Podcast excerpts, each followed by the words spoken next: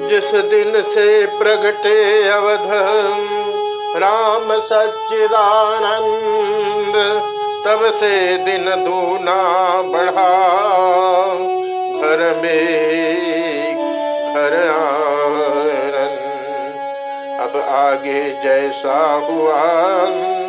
सुनिए वही चरित्र, दशरथ के दरबार में आए विश्वामित्र बोले राजन ध्यान दे।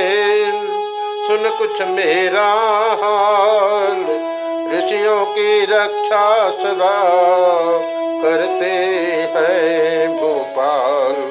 मैं यज्ञ जिस समय करता हूँ, दुख निश्चर मुझको देते हैं।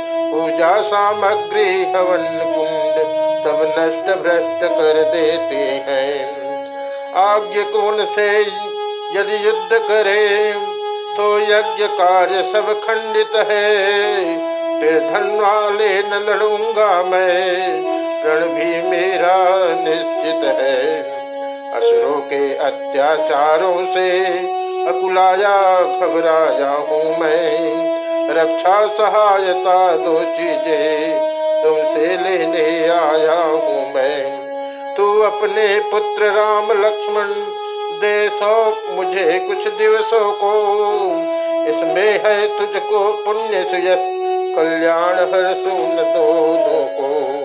सुनते ही दशरथ हुए व्याकुल और मलिन, हाथ जोड़ ऋषिराज से बोले, वाणी हे मुनिवर, दोनों बालक है भोले भाले नादान निरे रण विद्या नहीं जानते हैं। लड़ने में अभी अजान निरे।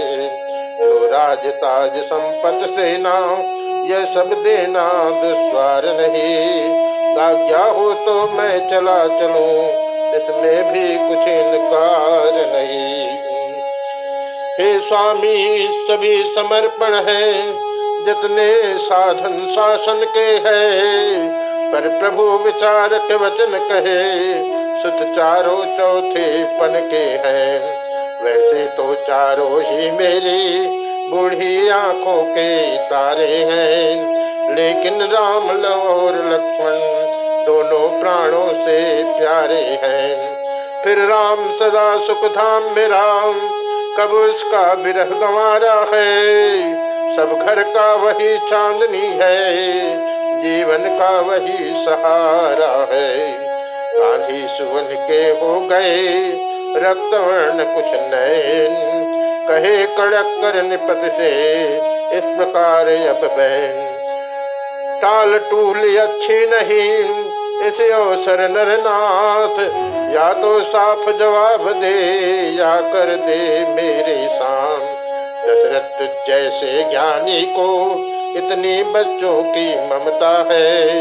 जा चुके जवानी, दीवानी, फिर भी माया में भ्रमता है। उपकार शांत का करने में, उपकार संत का करने में इतना विलंब, इतनी अड़चन, कुछ दिन को उनके देने में इतनी बातें, इतनी उलझन। अजी आज विष्णु से कहता मैं, चल देते छोर गढ़ुर वाहन। शंकर से विनती करता तो हिल जाता उनका भी आसन। मांगी जो तुझसे यह भिक्षा इसलिए तुझे संताप हुआ। दुख हुआ तुझे भी, मुझको भी, इस पुण्य कार्य में पाप हुआ। देखा जब वशिष्ठ ने ऋषि को है संताप। निप को समझाने लगे, राजन छोड़ पड़ा। यह योगी जनक, यह योगी राज कहलाते हैं। तो इनसे कुछ संकोच न कर।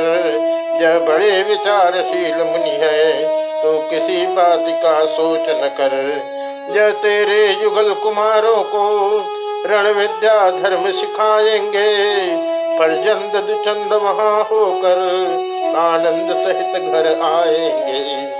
दशरथ बोले, अब मुझे नहीं सोच संताप, दोनों पुत्रों के हुए संरक्षक मुनिया। इतना कह भरी सभा ही में, तत्काल बुराए बुलाए राम लखन। चरणों में गाध तन जी के सानंद गिराए राम लखन। जो हाथ में का हाथ नाथ यह दोनों भोले भाले हैं। यह फिक्रा याद रहे भगवन, मेरे नाजो के पाले हैं। पितु का आशीष प्राप्त कर, माँ से ले वरदान। जिस सेवा में को चल दिए, दोनों ही बलवान।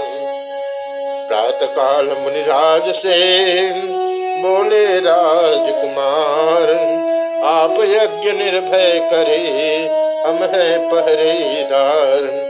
आरंभ यज्ञ को होते ही असुरों का मंडल आ पहुँचा शुभ अनुष्ठान में विघ्न रूप, निष्ठुर निष्ठर दल आ पहुँचा रघुवंशी राजकुमारों ने आगे बढ़ ललकारा सबको। हाथों में लेकर धनुष बाण पल भर में संघारा सबको। धर्म स्थापन करेंगे ऐसा विश्वास न क्यों कर? हो जब दोनों विजयी सिंहों का यह अवसर पहला अवसर हो, क्षण में सुबाहु रजनी चर को दर्पण कर दिया अग्निशर के। मारी नीच को उड़ा दिया सौ जोजन पार समुन्दर के। वह बन गया स्वर्ग कानन। काटो से खाली चमन हुआ हे राजकुमारो, सुखी रहो। जिसके मुख से यह वचन हुआ, सचमुच उस समय भाग्य ऊँचा से लक्ष्मण श्री रघुबर का था। जब उनका सिर गुरु चरणों में, उस सिर पर गुरु का करोर था। अगले दिन उनको मिला यह सुंदर संदेश धनुष महोत्सव के लिए बुला रहे मिथिले। समाचार सुनकर लगे चलने जब मुन्नाथ, प्रेम विवश चलते समय लिया इन्हें भी साथ। चलते चलते वह जगह मिली छायान जहाँ दिखलाती थी। जिस ओर नेत्र दौड़ाते थे मरुभूमि देश में आती थी। पड़ी एक पाषाण मूर्ति चारों दिश जिसके कुहरा है। मुस्कुरा कर पूछा रघुवर ने गुरुवर यह आचरज कैसा है?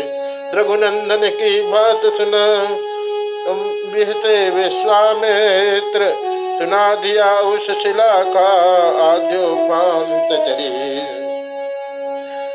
फिर कहा, कभी गौतम दिय थी अब शिला सापटी मारी है।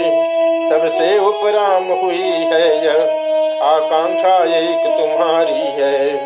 इस पाप प्रपीड़ित पथरी को पदरज का चेतन चूरन दो। यह पतिता है पावन पद दो। जीवन मृत को संजीवन दो।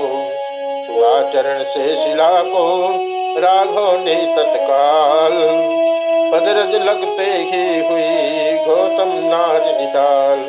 हुआ अहिल्या नारिकाम हुआ अहिल्या नारिकाम इस प्रकार उद्धार।